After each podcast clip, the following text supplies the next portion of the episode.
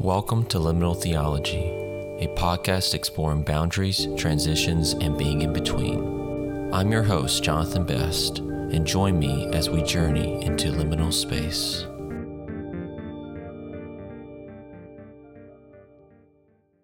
Today, it's my pleasure to welcome Phil Allen Jr. to the show. Phil is a PhD candidate in Christian ethics at Fuller Theological Seminary. Phil earned a bachelor's in theological studies with an emphasis in Christian ministries from the King's University and a master of arts in theology from Fuller Theological Seminary, studying Christian ethics. His research involves race theory, theology, ethics, culture, and the theology and ethics of Martin Luther King Jr. Phil Allen Jr. is the founder of the Racial Solidarity Project based in Los Angeles, California. He is also pastor and the founder of Own Your Own Faith Ministries, located in Santa Clarita, California. Phil has been a speaker and preacher across the United States and abroad. Phil is a poet and a documentary film producer. His short film, Open Wounds, premiered in Los Angeles in January 2020. Phil's passion is for racial justice. His book, Open Wounds A Story of Racial Tragedy, Trauma, and Redemption, published by Fortress Press, is currently out now. Welcome to the show, Phil. It's a pleasure to have you on, and I've been eager to have this conversation uh, for a while now, and uh, I'm thrilled to have you on the show. Thanks for having me. Glad to be here, man. Well, I'd like to begin by just getting to know a little bit more about you and your journey. You are so many things a theologian, a pastor, poet, podcaster, film producer, and more. The list goes on and on. And I, I know early on you were a basketball player at North Carolina A&T engineering major. And I'm just wondering what led you to theology and ministry and the many things that you do today. Uh, if I had to put it in one word, I'd say brokenness. I, you know, when I moved to Los Angeles almost 19 years ago, um, I had no intentions of being in ministry. I had no intentions of uh, being a pastor, studying theology. I wanted to build my personal training business. I wanted to be an actor. Um, I wanted to make a lot of money and live the LA, Southern California life. That's what I came out here to do. And I real quickly realized after a couple of years, I just got tired. I just got really tired of um, partying, hanging out, and all that, and got to a place where I needed to to to change. And a friend of mine invited me to church, went to church and heard a message from Bishop Ulmer. And I'd never heard anyone teach like that. And it resonated with me, not just what he was teaching, but his style resonated with me. Um, and the rest is history. I just began this journey of, of, of ministry, teaching a Bible study, probably before I should have been teaching. And then eventually went to school to the Kings, um, accepted the call to ministry full time around that same time, 2007, and just been a sponge ever since. Just love learning and teaching. And so wanted to uh, continue this journey and, and hopefully end up in the classroom and teaching others as well. Was religion a part of your early life growing up? Was it something that you were familiar with or was your first exposure to god and this call was that in california or was it something you experienced uh, in your youth? Yeah i grew up um, african method in the african methodist episcopal tradition. So i'm a church kid. My grandmother made me go to church every sunday and i hated it. But you know my friends were there so we had a good time. We had fun you know just we all had to go to church but I tell people when I got to, when I graduated from high school, I graduated from church. I didn't really have a relationship. I was just the, the kid that they always asked me to speak or do some speech or lead in some way. Uh, I was, a, I think I was a good kid. I think I was a pretty good kid, nice kid or whatever. But I didn't have a relationship with with the Lord, and I didn't know what was going on. And so, um, I left high school, went to college, and I didn't go to church for five years at least. And after that, it was kind of sporadic throughout my 20s. Even though I had gotten saved, I had come to faith, I didn't have anyone walking with me in my 20s. not one person I knew was serious about their faith. And if they were, they weren't really mentoring me in that. So I was kind of just trying to read the Bible. I, I tell people jokingly, I, I read Proverbs over and over again because it was the easiest to understand. I read that and I just didn't know how to how to do this walk until I in 2004 04 05 when I had friends in the church when I rededicated my life that's when I started to to grow.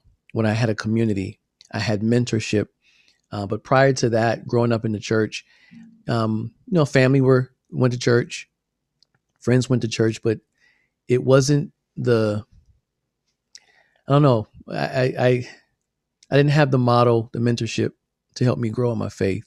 It was just this is what the Bible says, this is what the preacher says. You just do it. That wasn't enough for me when I was young.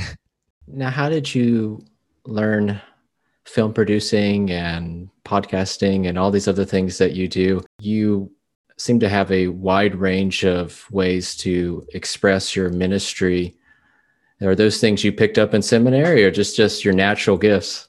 I think it's it's a bit of natural gifting. I'm I'm an artist at heart. I'm a poet. Um, I, I, used to draw when I was a kid, and I started drawing during um, the pandemic. Um, being at home, I picked up some some uh, equipment and started drawing again.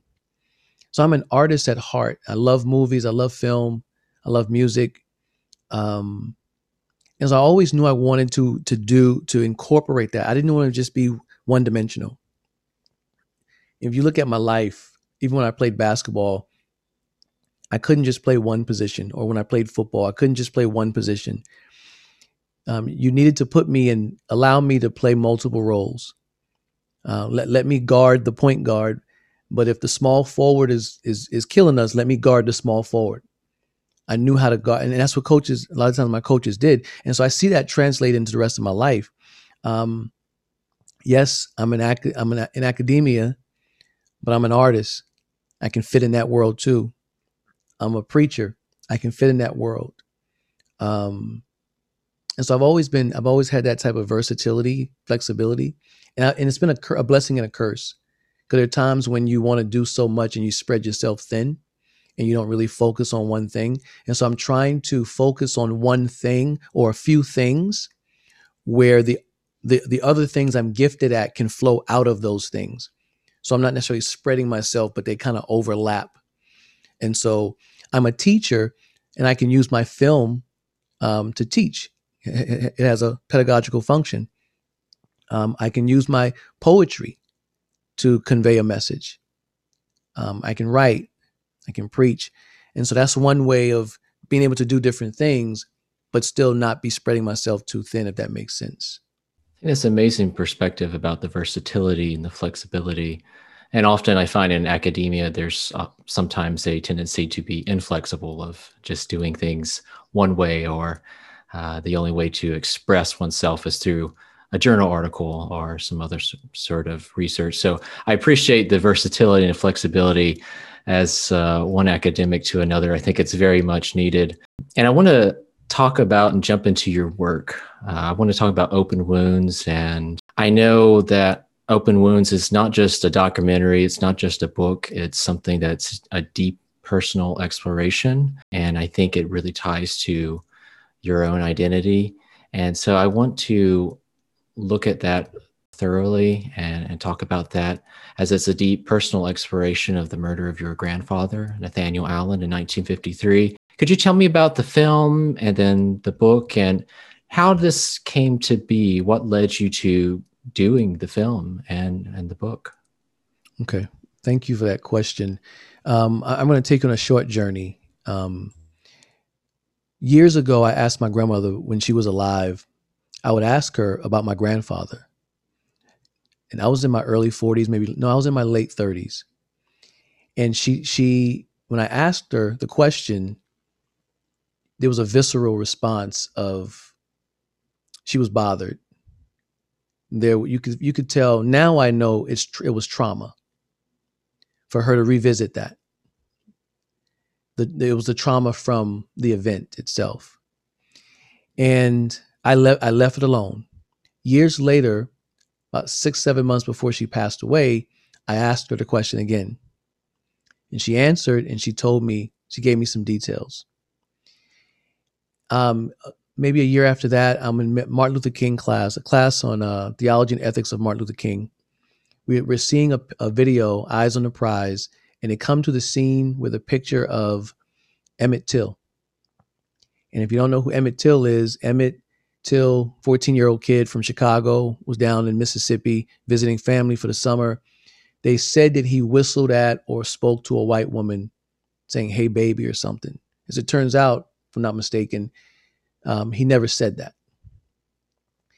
The, the woman's husband and brother found him that night at his grandfather's house, I think it's his grandfather's house, and took him out.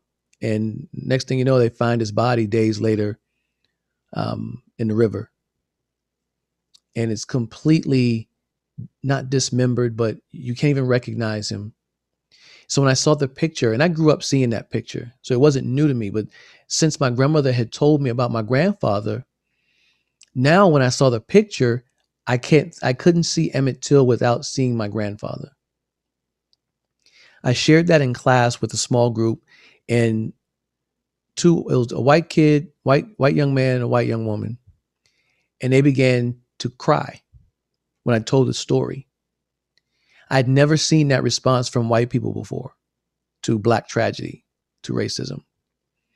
And so it moved me and it meant it was meaningful for me that they had that response. It was a genuine response of tears and brokenness. And matter of fact, the, the young man said, You can't see your grand your grandfather Emmett Till without seeing your grandfather. And I can't see the men who killed Emmett Till without seeing my grandfather. Because he was from the South, he was from Alabama. And so shared it with the rest of the class, same, same response, similar response. Fast forward a couple years, I go to Sundance, Sundance Film Festival with Windrider um, Productions, Windrider Company. They have a forum for Christian filmmakers, Christian students, or anyone who's just they, they're interested in film, watching movies, and critiquing. And I went as a, as a directed reading, a directed study, and I saw a film, another film that reminded me of my grandfather. The details were similar to my grandfather's details. A film called Always in Season, um, about lynching, and it was around the lynching of a young black kid six years, six, six, seven years ago now, seven years ago now in North Carolina, where his body was found hung, and they called it a suicide, but all the evidence said otherwise, much like my grandfather's. And um, after seeing the film, I shared in Windrider my grandfather's story. So hundreds of people are now in this forum, and it's the same response tears, brokenness, and even some anger. And my grandfather was a Navy veteran. And so he served his country and come back home nine years later, he's killed at the hands of racism. And people kept encouraging me to tell this story. And I thought they meant write the book. But I'm in a context of filmmakers and documentarists, and they were telling me, you got to tell this story through film. And, it, and that's when it hit me. And I called my friend, L. Michael Lee, who directed the film, and I asked him, I said, Do you want to do this story, this film? Told him what it was about, and he immediately was like, Yes. And so that's when it when that's when it began. And so in six months later on that year, 2019, we go about shooting the film. We shot it, went to South Carolina, literally just over 24 hours of shooting. We went from location to location, interview to interview, um, family and friends, and we shot it. Went to Minnesota, did the same thing with my dad and, and his brother, my uncle. And then the editing began in the fall and completed by December. And he was he had two kid, three kids, and he was pregnant. His wife was pregnant with a third with another kid during all this time. So I know it was tough on him. And we got it done. And fortunately, we we we pressed it, we pushed and got it done because if we had not gotten gotten it done last year, who knows if we could have been able to do it in 2020.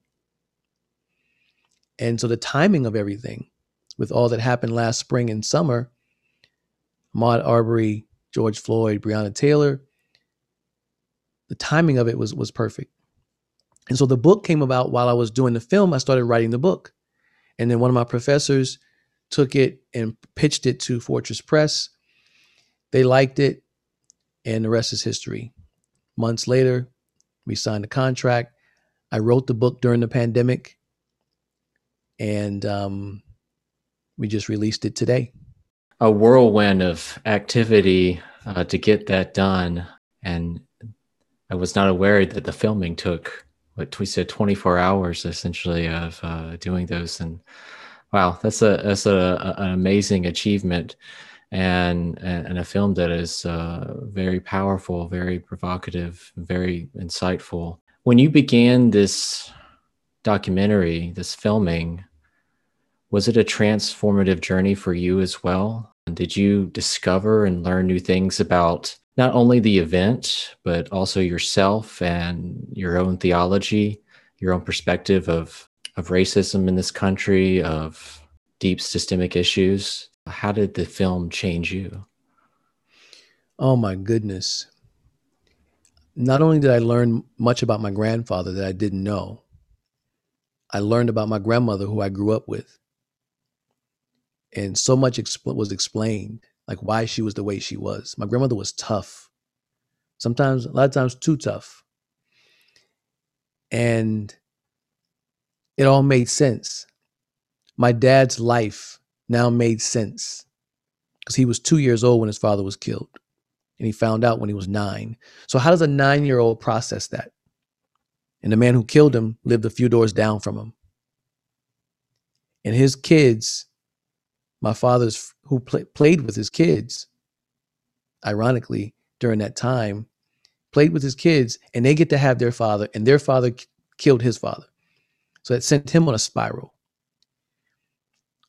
it helped our relationship me and my father's relationship i think it helped him to be able to now process his father's death and life and to know that his son is doing something that he couldn't or my grandmother couldn't do I have the resources and I don't have quite as much trauma being a generation removed as my dad. So I could do this. I think for me, it also spoke to the resiliency in my family and where that comes from for me. For my grandmother to deal with that in 1953, to never get justice, she carried that her whole life. And yet she raised those kids. She got remarried and he died, but she raised those kids. She got her degrees, became an educator. And I learned from that. That's what taught me. So I, I say, and it's not in the film, but I say that I said this in the interview. Trauma discipled me, but so did resiliency. And so I, it, it, it taught me a lot about the stock that I come from. It taught me a lot about uh, what runs through my veins, and that's the resiliency. Now, my great grandfather on my mom's side of the family was also killed when my grandmother was two in 1933. And so this trauma is on both sides of the family. You know, it's one thing for a family to have something happen to, there, there are thousands of families who have dealt with lynching during Jim Crow era. Mine, my family dealt with two dealt with two of them, and I have another uncle who there was an attempt to kill him when he was a teenager. I mean, this is what has ravaged my family, and so I, I did the film in response to pe- some people saying, "Can't you guys just move on from the past?" And I don't know how you do that when when trauma persists. Because trauma doesn't go. Suffering can can end, but it's this idea that trauma remains. It lingers. And there are things that can trigger it. Like my grandmother, 50, 60 years later, she's triggered by a question. So I think the biggest thing is the resiliency. That's what I learned about myself and my family and I want to honor that through these projects. Wow, that's speechless really to to hear this story, to hear how it changed you, the, the suffering that your family has gone through and and the suffering that which lingers still um, as you said in 2020 so much racial injustice. And this story still continues. And how have you found the reaction to your film? How have others connected it to their own stories perhaps? Uh, those dealing with trauma who are in this state of being dis- of being discipled by trauma, as you put it, are others coming to this film and and finding some connection, some kind of healing or understanding? What's the reaction been to the film? There's been a tremendous response to this film, positively. Um, I've had people back home and elsewhere say that they their family experienced something like that as well. More than I can remember. Which is mind-boggling. Even in my hometown that that many times someone was mysteriously killed. Um I've had I've had people I had a young white man come up to me in tears as I he didn't see the film, but I was talking about the film. But his response was in reflecting on his own family and finding out that he had ancestors that owned slaves. And so that shook him. And so when, when people have come to the film, all positive responses, understanding, giving them a deeper understanding of the depth of the, the effects of racism, um, and I would say white supremacy, um, not just hate groups, but the ideology of white superiority, which undergirds the system, the systemic issues of r- racism that we deal with. Um, they've been. It's caused people to reflect. It's caused people to think about even even their trauma. It's caused them to think about trauma that's not race related violations that they've experienced. So it's opened that up. And now it's giving them boldness to tell their story, to metabolize, as Resmaa Menakem in my grandmother's hands would say, metabolize the trauma.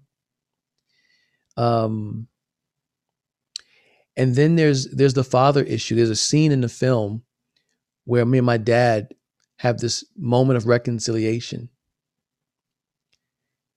And I forgive him and he says he forgives himself and he thanks me for forgiving him and we hug and there's tears in that scene. And that's a powerful scene even to me for me to watch it still. And many people have responded to that. Many people have responded to that scene because there's so many there's so many people with father issues. And so I don't want to take away from the race part of it, but if that can be a, a, a scene that could bring healing, so be it. When you began this film, was your goal to educate and motivate others to tackle the problem of racism? Was this a motivating factor to bring attention not just not to just one story, but also to highlight the hiddenness, the the way that we brush aside so many of these stories, the lynchings, the killings, the way that in society we especially among white people, there's this sense of being uncomfortability. We don't want to talk about these things. We want to pretend that they don't exist. But your film states, no, this this really does exist. Uh, not just in 1953, but now.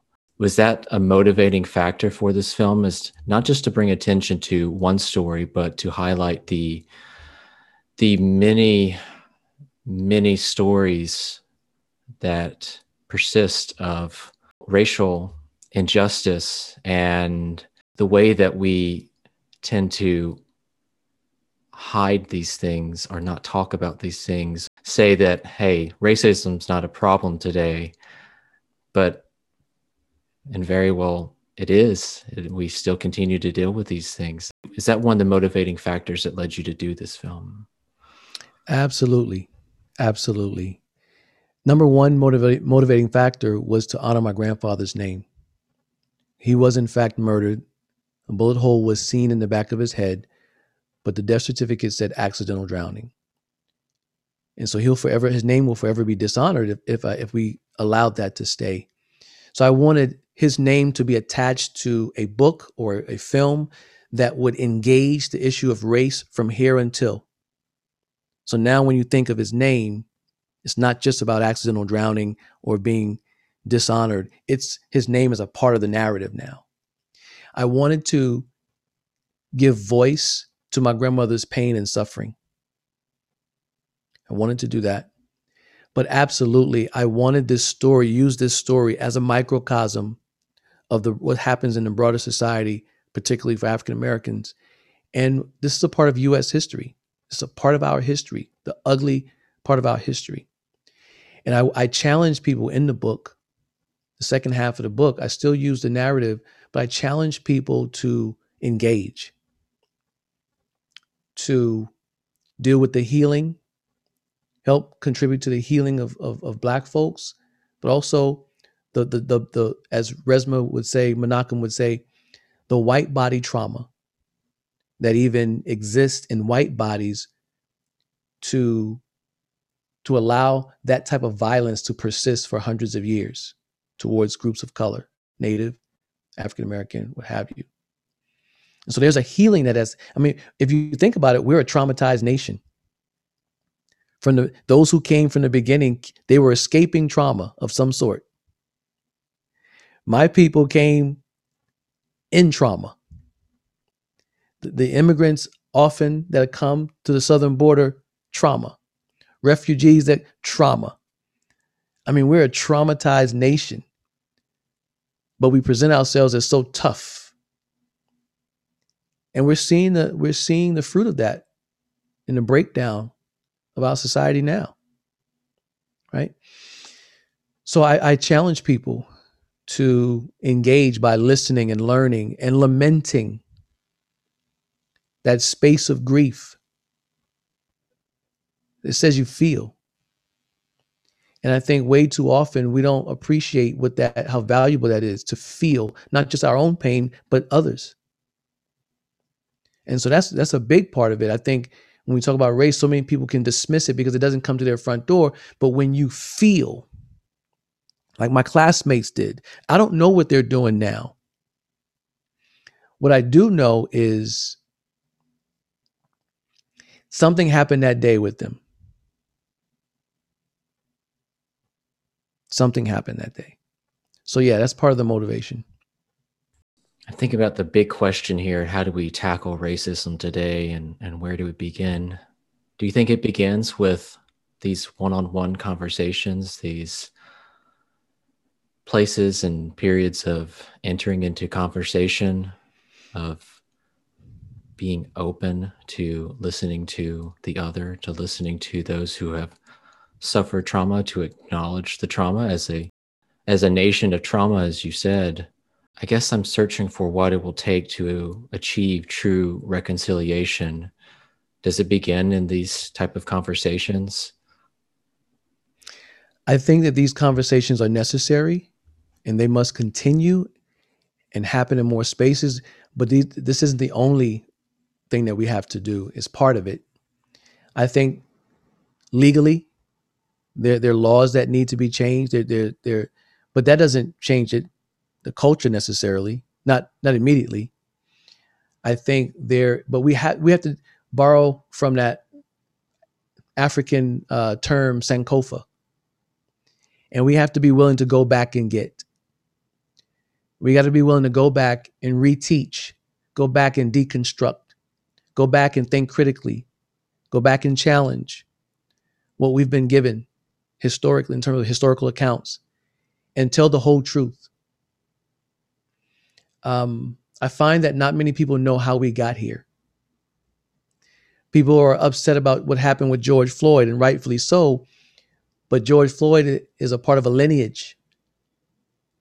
I don't know if there's a decade since 1619 where there hasn't been an, an epidemic of black bodies dying either directly or indirectly at the cause of racism.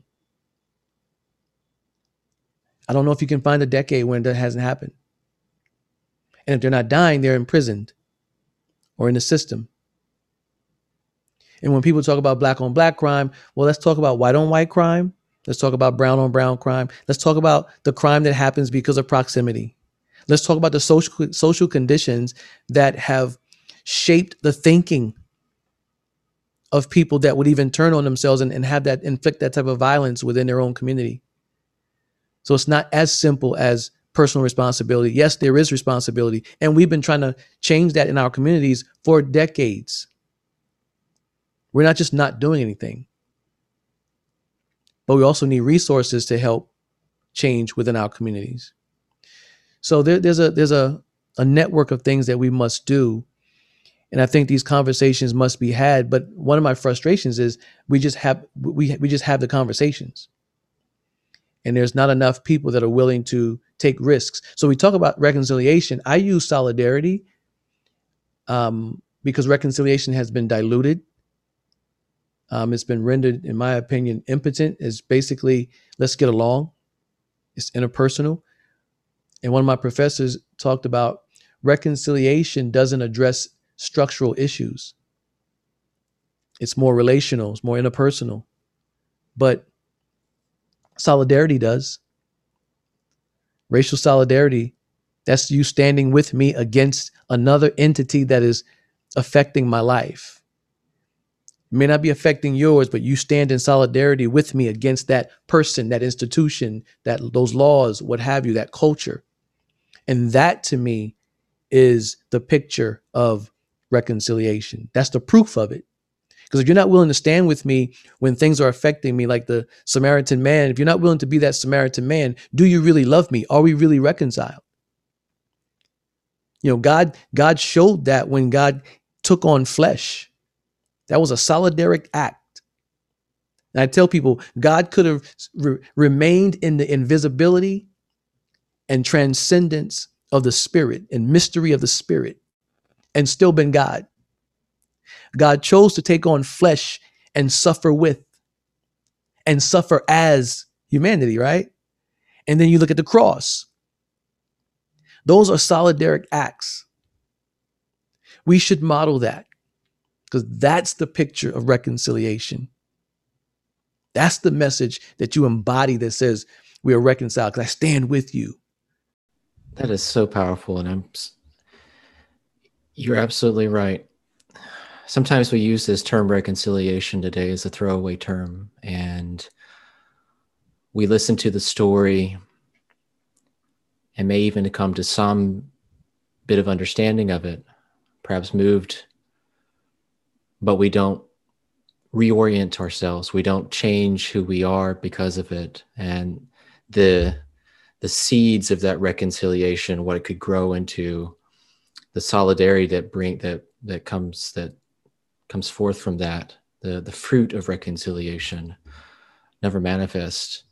And so, you know, I know a number of people who perhaps understand intellectually and maybe somewhat empathetic, but they continue doing the same things, saying the same things, holding some of the same prejudices they've they've had before. Perhaps perhaps they just bury them I think the way that you've put together reconciliation and solidarity, they can't be separate, that they have to be together, that to see reconciliation, you have to have solidarity. And, and perhaps that it's also, as you're suggested, with Christ coming in the flesh, who entered into suffering, that's that moment of solidarity is a, a Christ event, a, an encounter that encounter with the other, the encounter with the one who is suffering, is a Christ event, a life changing, life altering, a, a call to, to come, to follow, to enter in this place of suffering, to learn, to grow. So yes, I think wow, you just you just the wheels are turning for me as I'm thinking of of such as you mentioned, the the systemic problems that we have and the way that we talk about reconciliation, but we don't talk about solidarity. I think that term solidarity sometimes scares people. Yes. There's this sense of, of, you know, oh, I, I can understand, you know, I don't mind being reconciled, but mm, solidarity, I, I don't know about that. That makes me uncomfortable. That makes me, I'm not sure what will come from that.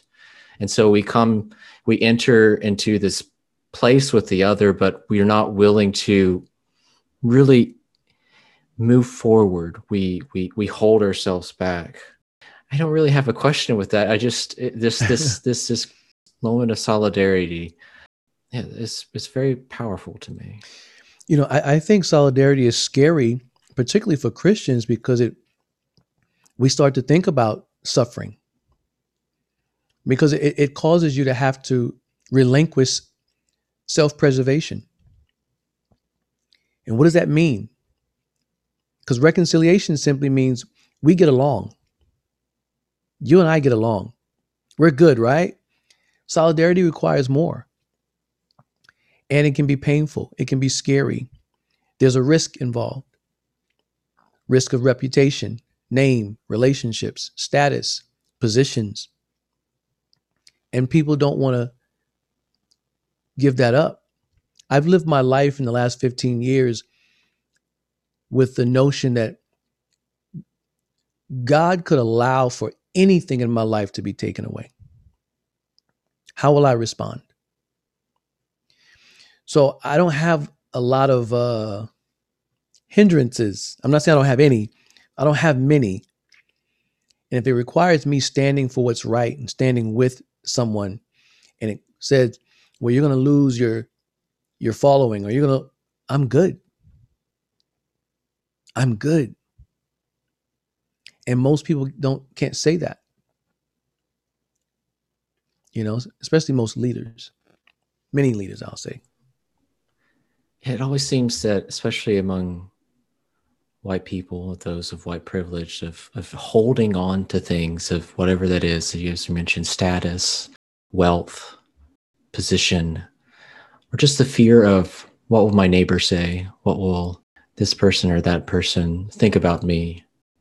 But that solidaric moment requires us to just, that stuff doesn't matter. I mean, if, if I'm, if I'm holding on to what status I have, if holding on to some sort of material position, we may think, as you said, you know, I'm living my life, you're living your life, and we're we're not we're not you know we're living at least next to each other in peace. That doesn't allow us to enter into that trauma, that place where hey, I'm not recognizing the suffering that my refusal to enter into solidarity, to, to enter into a place of understanding, to walk with that other person, particularly a person of color. There's a lot of harm that can be done by just saying, we're good. You know, uh, my, I live my life and you live, you live your life and systemic issues continue on. Uh, and, and we say that, well, you know, life is so difficult. You know, I, I'm just trying to look out for myself. I'm trying to look out for my family. I'm trying to do what's, what's best for me or for um, my kids we don't realize the cost that comes with that sometimes that my own individualism my own fears uh, keep me from helping the other to working with uh, the other and to actually tackle and change the systemic problems rather than just perpetuating them by our own um, inability to respond. And so I think what your film does and your work does is really speaks to us to make a change of how many more individuals will have to suffer and experience trauma before we're willing to say, okay, now it's time for me to enter into solidarity we have to change this. We have to do something different. and we have to find some sort of hope. And that, that leads me to a question I have for you is, is are you hopeful? Are you optimistic? I know the last four years have been one of many setbacks, but as you said, the the issues persisted long before then. How do you remain hopeful for the future, or are you hopeful for the future? How do we how do we enter and find this place of solidarity that you're speaking of? Um, is it something that you think is achievable in, in our lifetimes? I, I don't believe, in at least not in my lifetime, and that's that's if I live to be a hundred, that we'll see a racism-free society here in this country. What I am hopeful about, though, are the spaces, the increase in the spaces where that's true. I'm hopeful that as there's a diversity in leadership, in institutions, in among the CEOs of Fortune 500 companies, that there will be change, continual change. That I am hopeful that there's continual change. I'm not excited about the pace. And I don't believe that it will be universal. I believe we'll always have that issue. That's the nature of sin and this particular sin that's been here for hundreds of years. But I do believe I, what gives me hope are the spaces, the increase in the, the places where you can go where they're not making it. Because I have conversations with a lot of my white friends, a few of my white friends, and more and more than ever before, in my opinion, in my life, have been willing to stand up and not allow for it racist comments, racist remarks, racist jokes, racist thinking, attitudes to be safe. It's still a small number, but I'm starting to see, and I'll be even more hopeful when we start to infiltrate more in that conservative realm. But I'm not confident that I think we'll be dealing with this at least all my lifetime. Hopefully, we'll have different conversations and it's not as, not quite as prevalent, but I'm confident that there will be more spaces. And that's where I focus on. What do you think the role of the church will be in those spaces? Will the ch- will the church be a facilitator of those spaces, of those conversations, of those moments of solidarity, or do you think the church still has a little more work to do? I think the church has a lot more work to do. I think there will always be a part of the church that resists because of its entanglement with white supremacy, white ideology.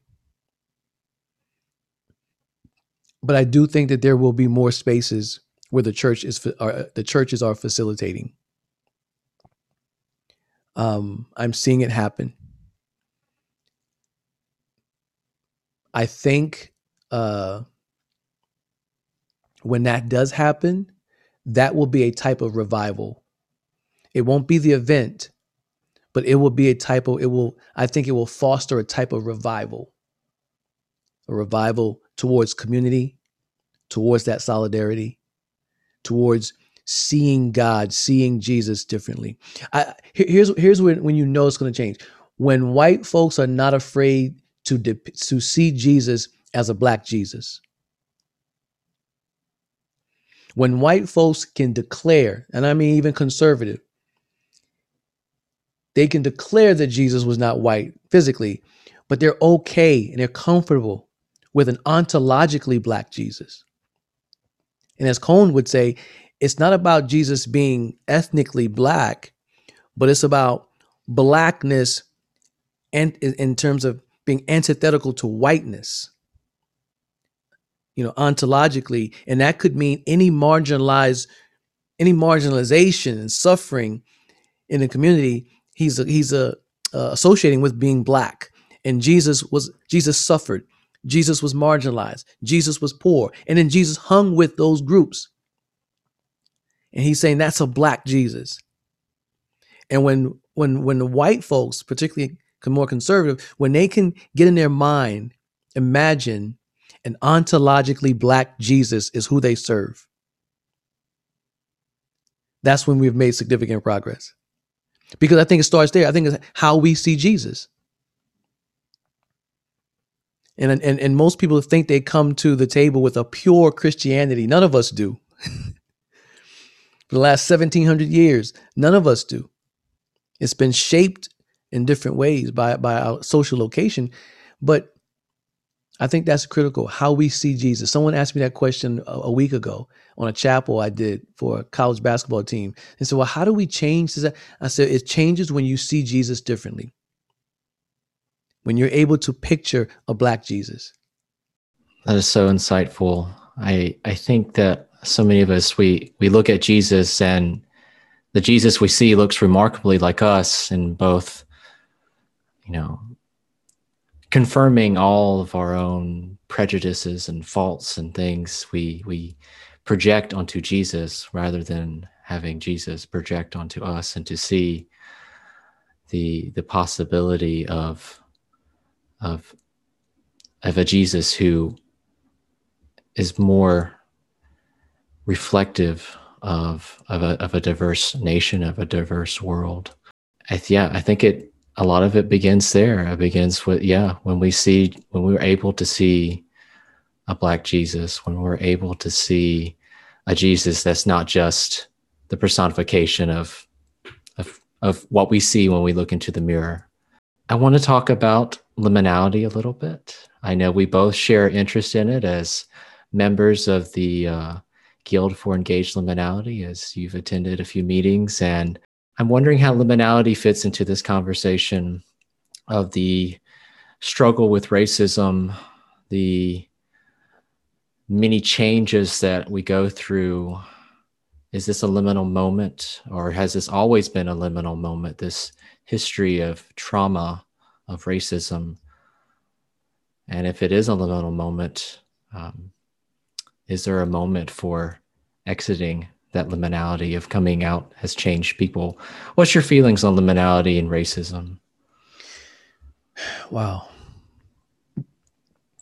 I see the issue of racism in this country, I liken it to either the Israelites in Egypt for 400 years or the wilderness. Like we're still in the wilderness. I usually use the wilderness we're still in the wilderness as it relates to racism. And we're wandering. We're wandering. We don't have to be here, but we're wandering. And until there's a change in in mind, ideology, attitude, thinking, the way we see Jesus, the way we see each other, we can't go into a promised land. We'll ruin it. Right? We'll pervert it. So I think we've always been in a liminal space. We've told ourselves we're a great nation, prosperous, wealthy, powerful. Everything seems okay. But I think we've always been in a liminal space. And I think this is an even deeper space of liminality. There is something happening that I hope is transitional for this country, um, for each of us you know, I, I look at my grandmother's life as just as a black woman, she's always had a tough life. She did sit-ins before they were ever popular and recorded. She was doing sit-ins at white restaurants in, in, in our hometown when she was a, like a teenager. So the black experience is a liminal space. I wrote a poem called the, the Unknown Land and it's about being in between and all the different ways that I feel like I'm in between. And so her life has been that. But if you take that event, that what happened to my grandfather, and you take her death, that's a liminal space. She wasn't freed of that liminal space of pain and suffering and trauma until she passed and transitioned on. Because that event changed her. That was a, an event that marked her and it changed her. Her brothers have told me it changed her. She was never the same after that. And so it became culture. It became part of who she is, her personality. but it was a liminal space and she did not enter she did not exit that space until she passed away because she carried it the rest of her life. And that's how i see racism. I see being black in this country is is, is a liminal being in a liminal space that in between. Um but then there there there's there are times that mark us civil rights movement that mark us. Black lives matter movement is marking us.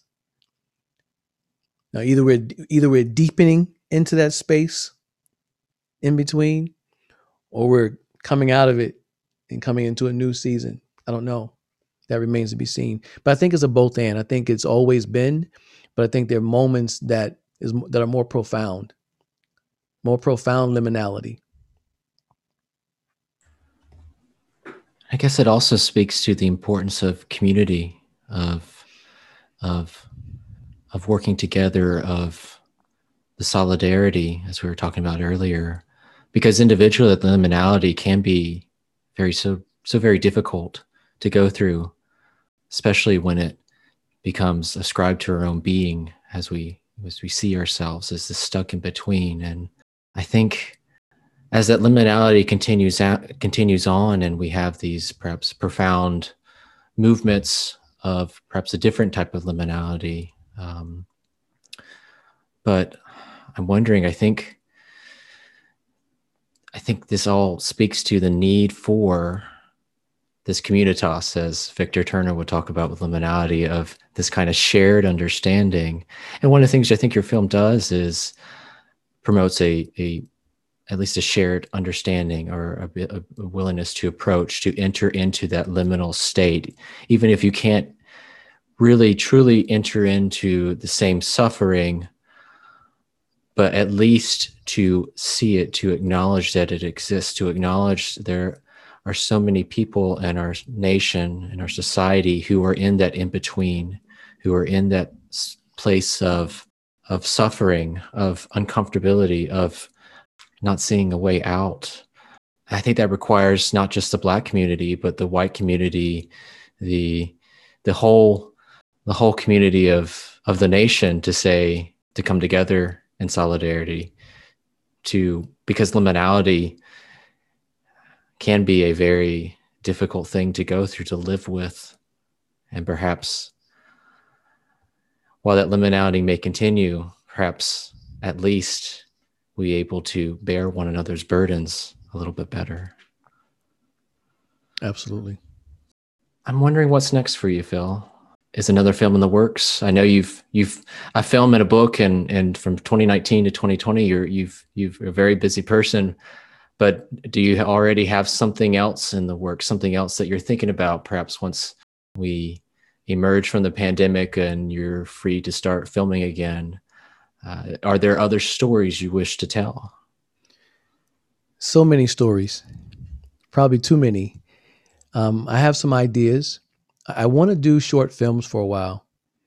I want to produce short films. There's a guy named Ben Proudfoot that he does probably 30, at least 30, 40 short films a year. Phenomenal filmmaker. And I've had the pleasure of interviewing him a couple of times.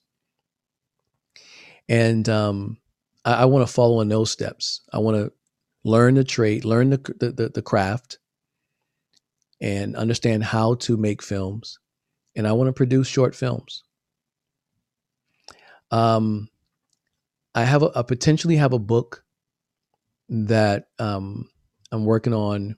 I had a publisher contact me after seeing a, a an abstract when I presented at AAR this past December, and so there's potentially a book that may come out of that. Um, but really, I want to get through this PhD program. I want to get through this program. I want to finish strong. And uh, these exams are coming up now, actually, in a, in a couple of weeks. And get, get on the other side of that and then write this dissertation. But I do want to do more films. Um, I podcast, so I wanted to use that platform as well to continue my message. It makes me excited to see I think the birth of a of a new type of theologian, uh, of a theologian who doesn't just sit away in an ivory tower and write books and isolate themselves from society, but your engagement, the way that you're bringing your theology, your message through film, uh, through podcasting, through your own ministry, I think it's very and helpful, very insightful, very promising. I think what I believe theology can be and should be in the future of one not just not just one of journal articles and academic books, but but one that really engages people from a practical aspect that challenges people, that tells stories. Uh, I think that is one of the best ways to do theology is through storytelling and, and also through the poetry as well. Those are the things that I, I find so helpful and, and I appreciate about what you're doing. And I'm looking forward to learning and seeing more films and poetry and whatever else you can come up with, Phil. I think that would be, uh, I'm looking forward to uh, some many great things in the future. Well, thank you so much. Thank you so much for the encouragement. Um, I'm going to try to do it and stay out of trouble. now, how can others learn more about your work, find the film, find the book, uh, your own website as well, um, connect with you? Yeah, um, most things, philallenjr.com. You can find the film there, information on the book. Um, openwoundsdoc.com, openwoundsdoc.com is where you can, it'll take you to the, the, the trailer. You click on it, follow the instructions to uh, watch the film on demand on Vimeo. And that's also connected to my website. Um, the book is on Amazon. It's on BarnesandNobles.com. It's in. Uh, it's on FortressPress.com. Um, I'm unsure, unclear today if it's in the bookstores physically, like Barnes and Nobles. Um, I'll find out soon, and we're we're working with different bookstores across the country to get the books in. But definitely on those websites you can find it. And on social media, at Phil Allen Jr. IG for Instagram, at Phil Allen Jr. for Twitter, and Phil Allen Jr. for uh, Facebook, my personal page and my author page. Phil Allen Jr. author is my author page. So those are ways you can keep in touch with me. Excellent. I encourage everyone to uh, check out Phil's website. Excellent uh, resources there, podcast and poetry, and and also as you mentioned the the book. I have noticed today it is out on Amazon, so at least I saw the Kindle version. And Phil, it's been a wonderful pleasure to talk to you today, to wrestle with these issues, to listen to your story, to learn from you. And I very much appreciate the time that you've given today to to share with me.